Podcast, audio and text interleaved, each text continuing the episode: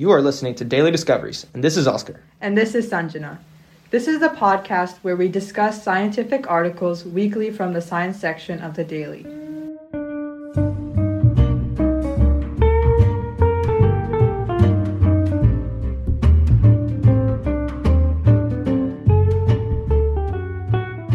So, in this week's episode, I'm going to be talking about an article I found about biological aging, and Oscar is going to be talking about an article about sustainable electronics.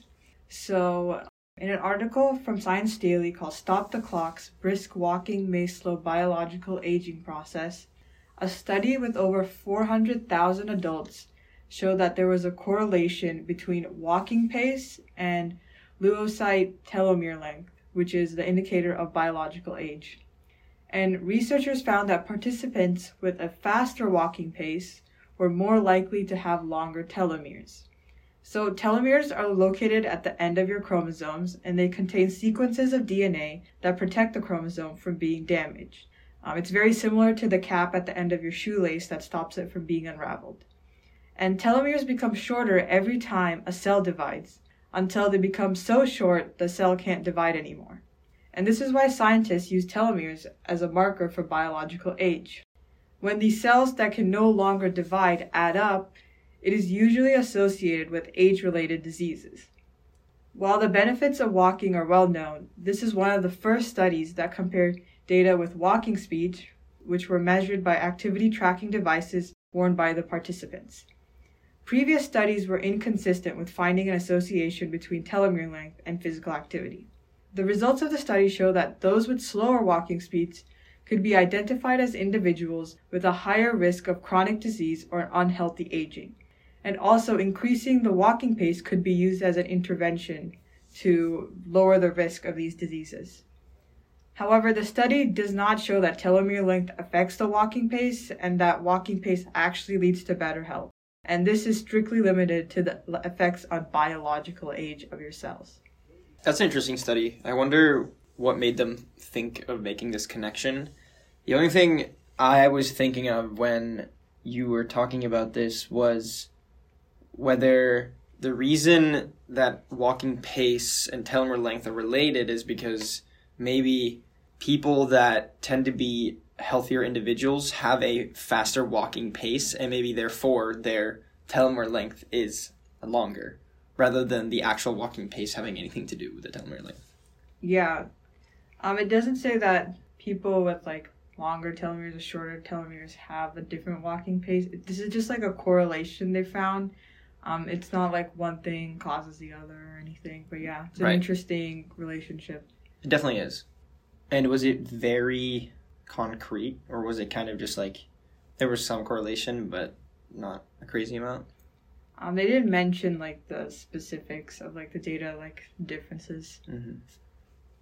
That's interesting. As we were talking about, or you were talking about aging of skin cells last week, Yeah.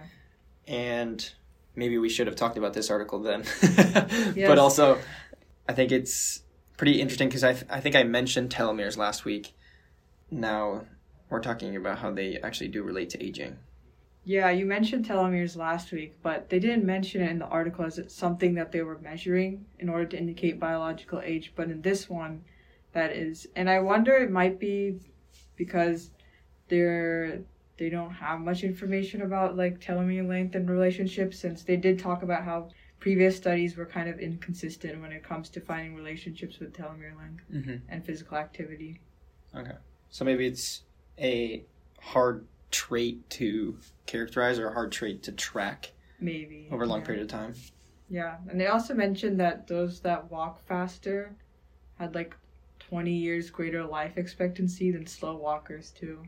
I don't know if this is like this is probably like an average or something. They didn't mention it anywhere else, but that's what they said. Right.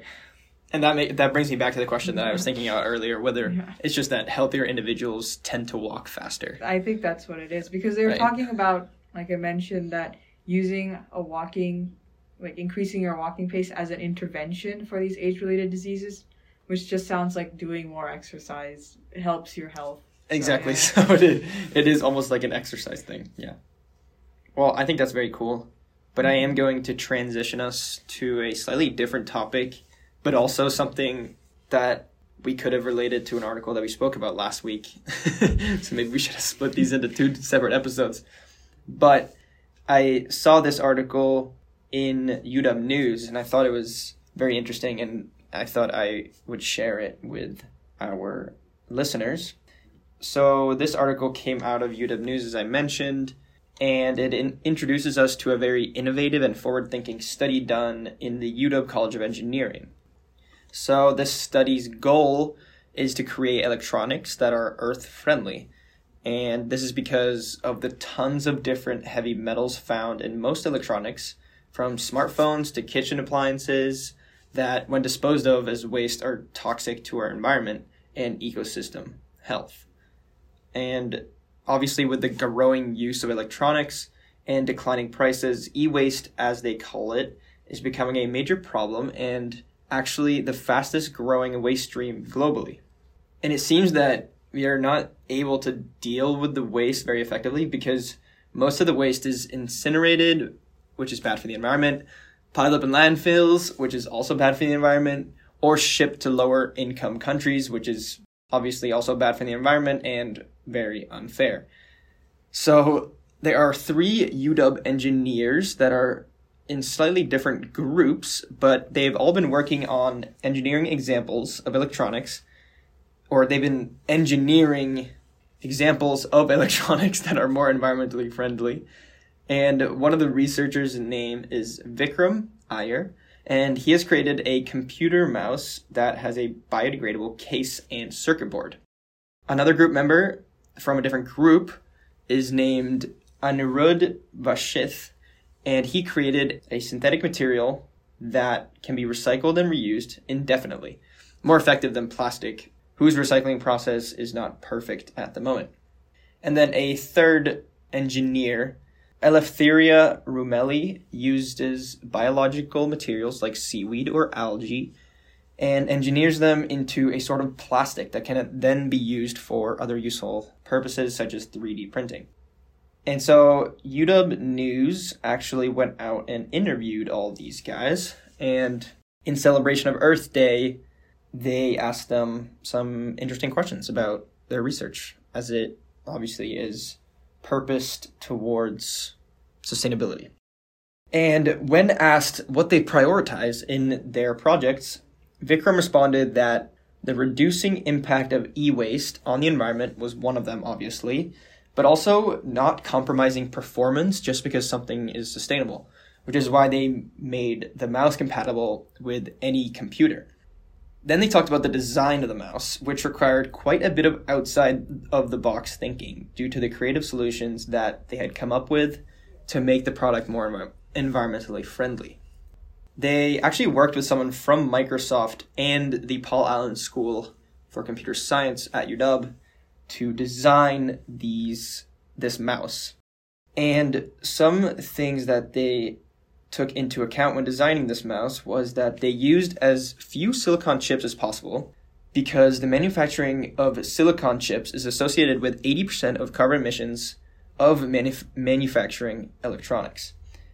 The board that usually holds and connects the chips is actually is usually a toxic flame retardant. However, they went with a more biodegradable flax fiber and the chips that they did use were reprogrammable so that they could be reused once the mouse was no longer of use for anyone.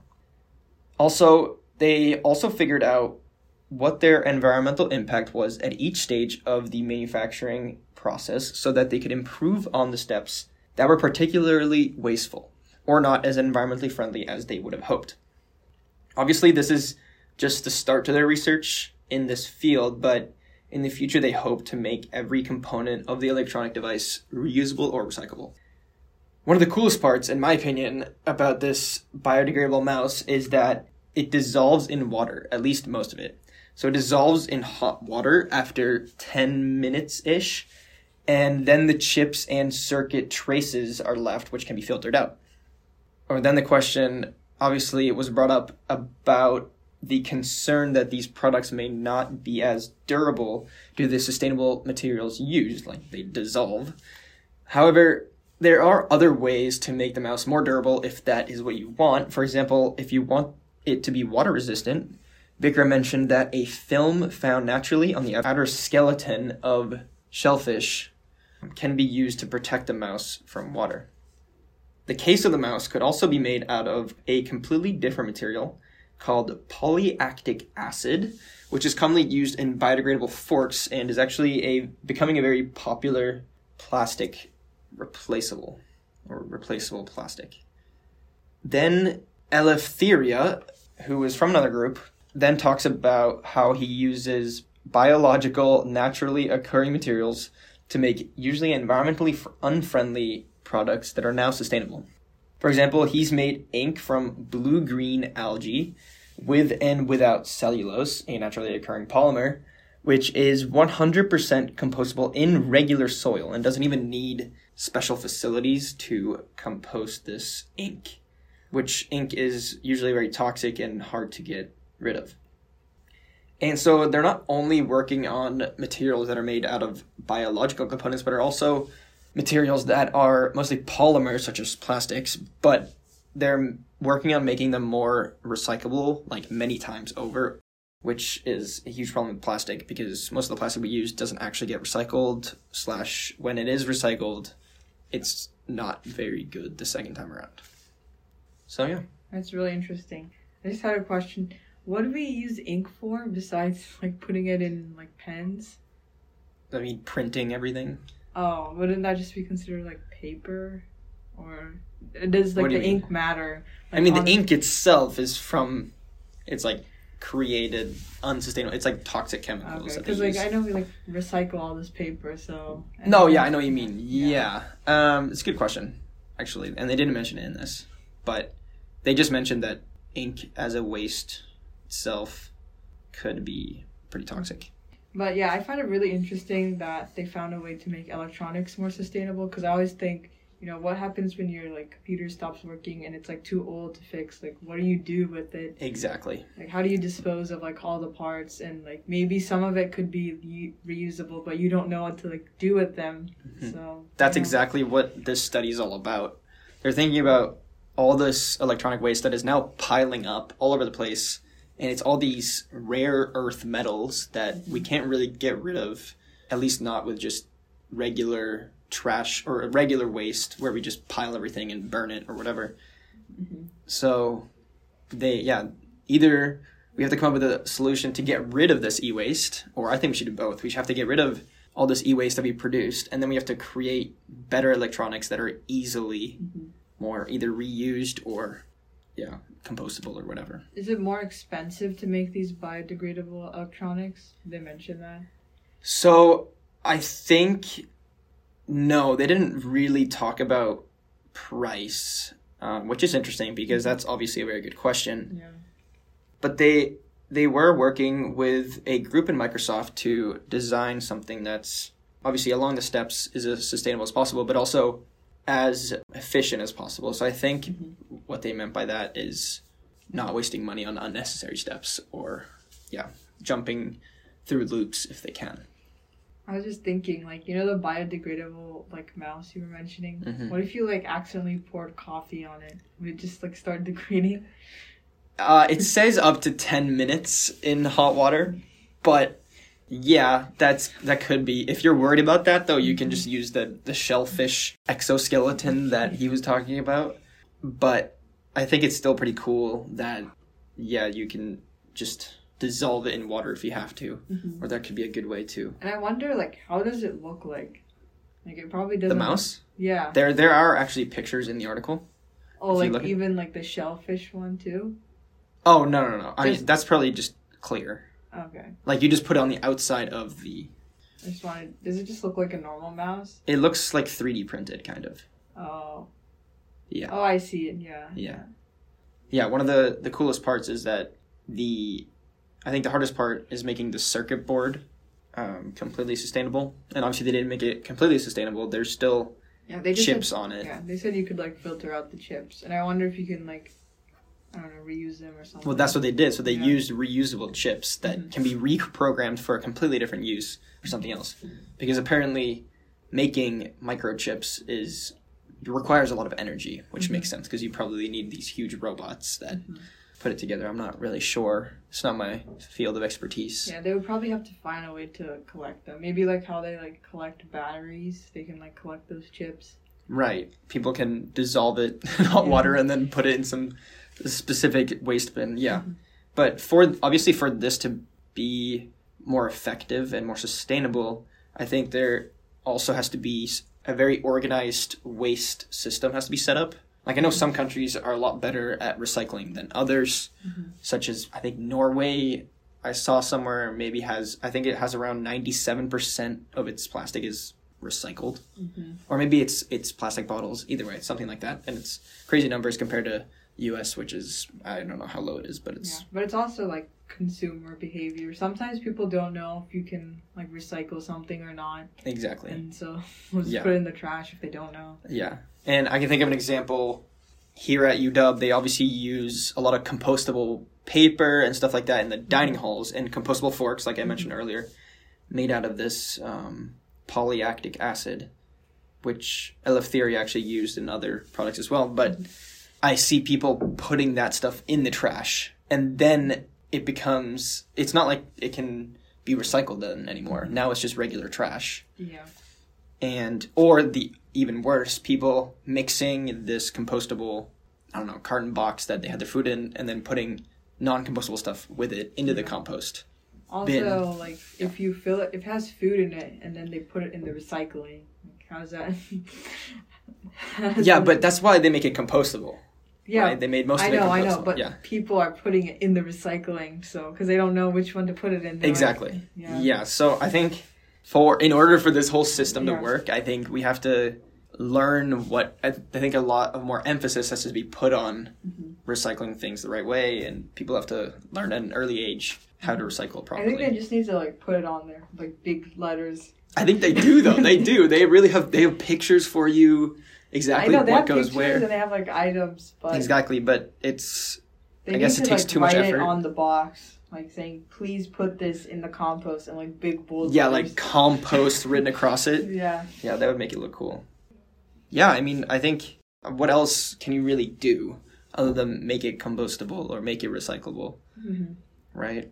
So I think these guys definitely have the right idea with coming up. And I think something really important that Vikram mentioned was that he does not want to compromise the function for sustainability. Because if he's going to make a mouse, it better be as good as a, a regular mouse mm-hmm. because uh, then otherwise people aren't going to buy this probably more expensive mouse that is now biodegradable. So if we're going to make products that replace the products that we use now, they have to be just as good or better. Have you also seen like the edible cutlery? No. Where it's like spoons, and after you use it, you can eat it. I mean, what? What is it made out of? Uh, I don't think it'll taste very good. But so I assume they're compostable if they're edible. Uh, yeah. If this, they can they use it for like soup, and then there's edible soup bowls. After it's like you know like bread bowls, except it's like edible. It looks like this. This is what they look like, It's it looks like wood, but you can eat it. but it's edible. Yeah. I mean, that's great. But then what if you accidentally eat it when you're using I guess you wouldn't do that. But Uh, it looks like it's hard enough that you would. Yeah, then how would you eat it once you want to eat it? You just bite into it. But then wouldn't it be brittle already if it's if you're able to? I don't know. Okay, I didn't make it, but I'm just saying. I know. It's It's, out there. I'm happy you mentioned it because I've never heard of that. That's pretty cool. Yeah. All right. Well, I think that's all we have for today.